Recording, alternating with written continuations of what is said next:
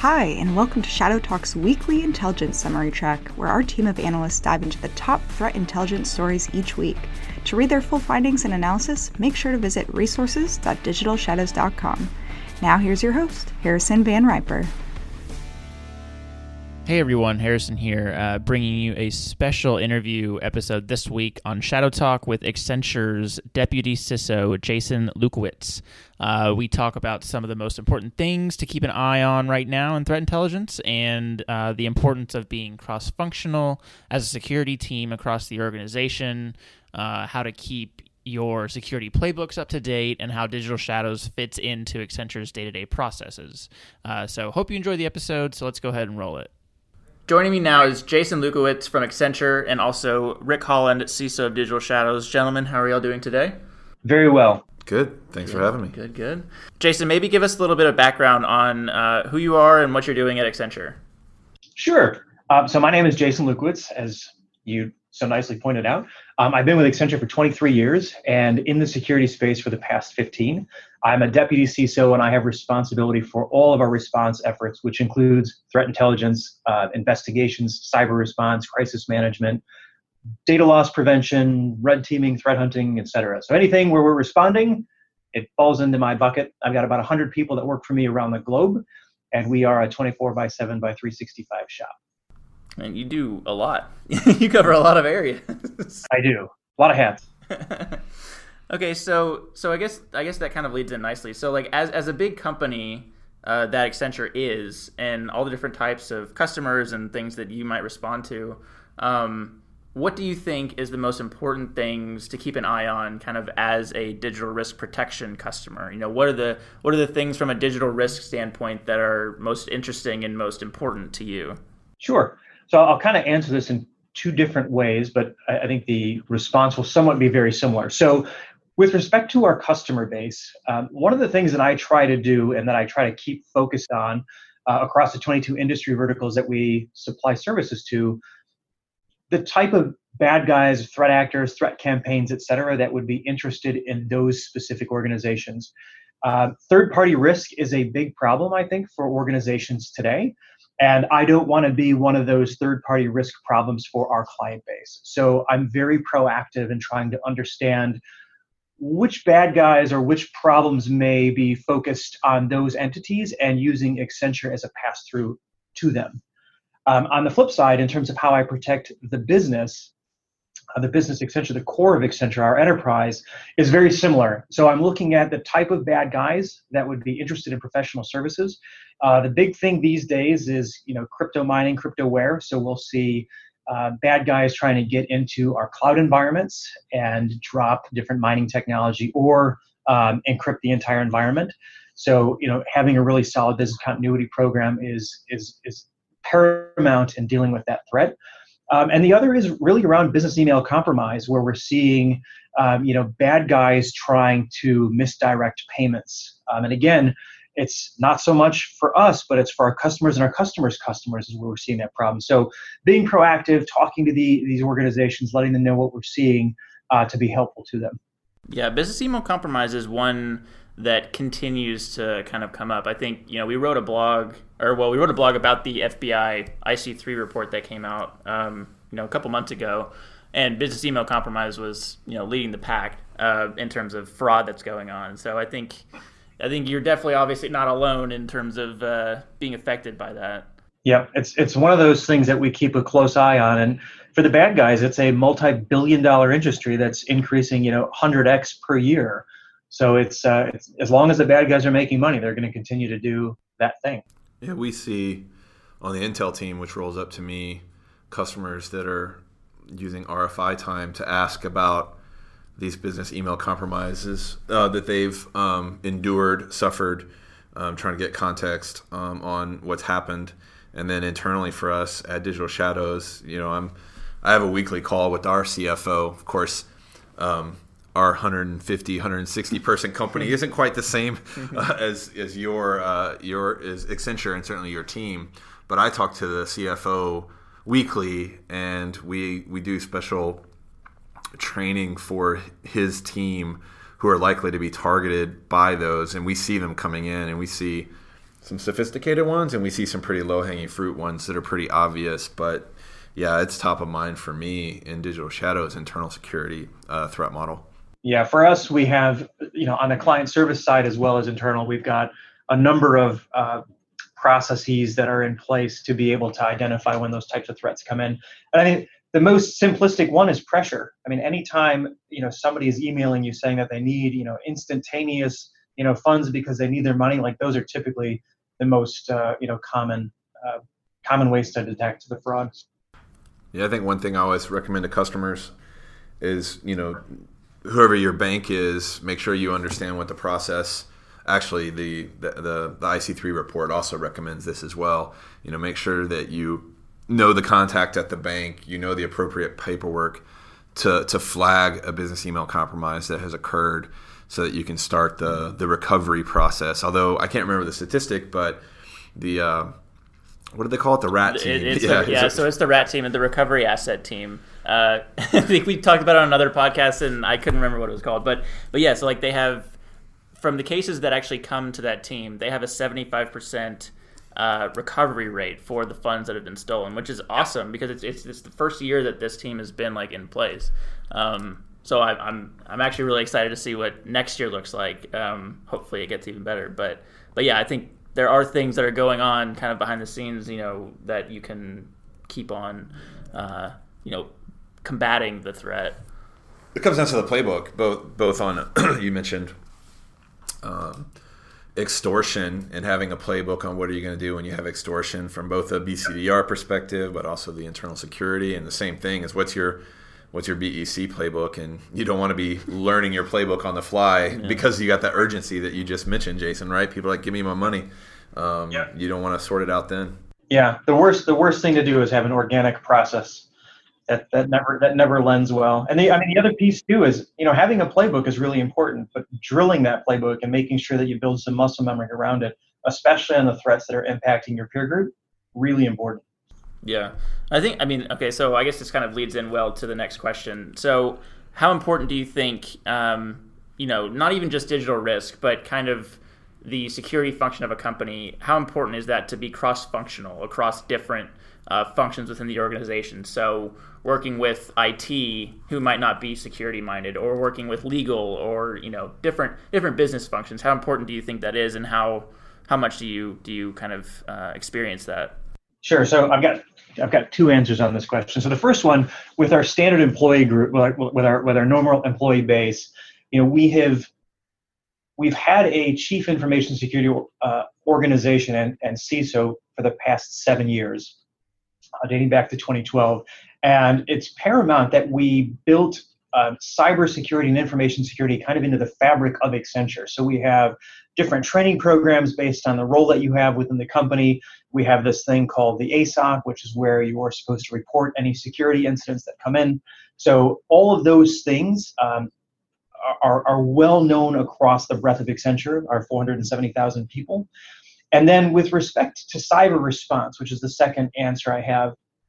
So uh, we mark the incidents as they come in. So we have alert, event, incident. Incident is where we actually have a true positive and something that's occurred, and then there's a scale of one to five. Five being, you know, Armageddon. You know, the, the world is ending, and one being, you know, uh, you know, I lost a mouse or I lost, you know, something rel- relatively simplistic, and it, it poses no risk. Um, within that framework, there is a process that engages called our CEMT, our Cyber Emergency Management Team, which I chair. And we have representation from all of our internal corporate functions, which includes our CIO, our infrastructure services, our legal, our marketing team, etc. And each of those groups has a playbook that fits into what I call our CEMT Bible. And when something happens, we will go to our respective playbooks and um, you know turn on the specific pieces that we need to respond accordingly. So very, very important. How do you keep your uh, how do you keep your playbook up to date? Like you, you mentioned before, you know, you don't want to develop something organically because a certain um, incident is occurring. How do you how do you look forward and know what playbooks you should be designing in advance of that actual incident occurring? Sure. So we run approximately 14 incident response drills per year.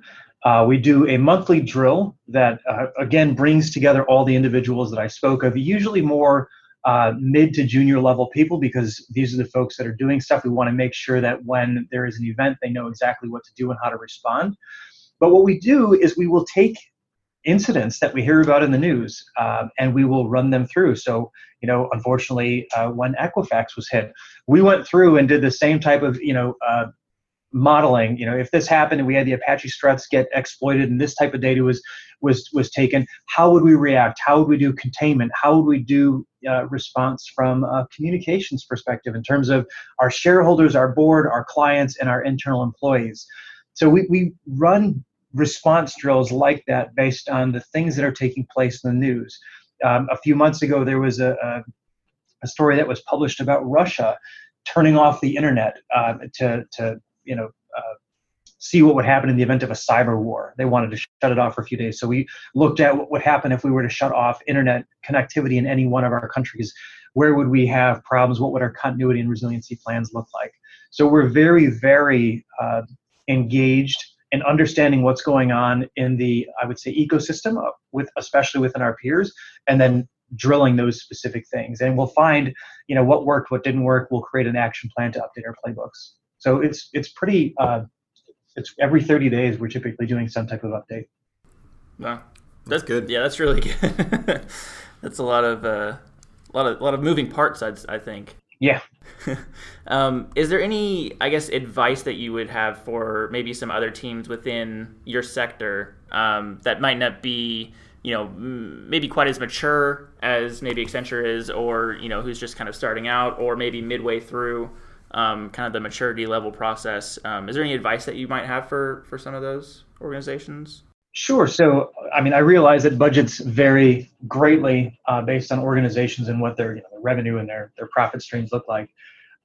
For I, I would I would suggest going out and looking at whether it be the Verizon report, you know, Mandiant FireEye creates a report, Accenture has its own security report that's that's published.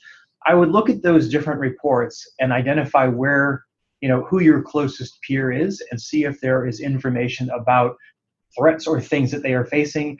If you can't find it in direct alignment because you know you're a small, medium, you know, cap organization, I would just look at your industry vertical and see what's what's specifically taking place and make sure that you have um, a process to deal with those types of threats. And as we talked about at the beginning of the podcast, you know, business email compromise and social engineering tend to be the easiest way to get into an organization. So I mean, start simple. Just have a flag that comes in on every inbound email from external saying this is an external email. You know, be cautious with responding.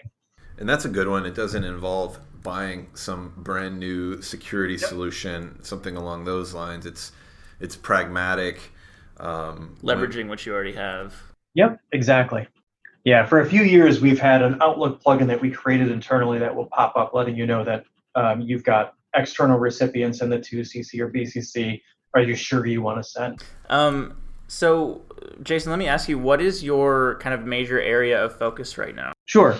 Um, so there's two areas that I'm specifically focused on now. Uh, threat hunting is a big one, something we've been doing the past few years, and it's a great way to identify if your security tooling and tech is actually working it gives you the opportunity to tune things if you find um, you know historical issues or historical problems.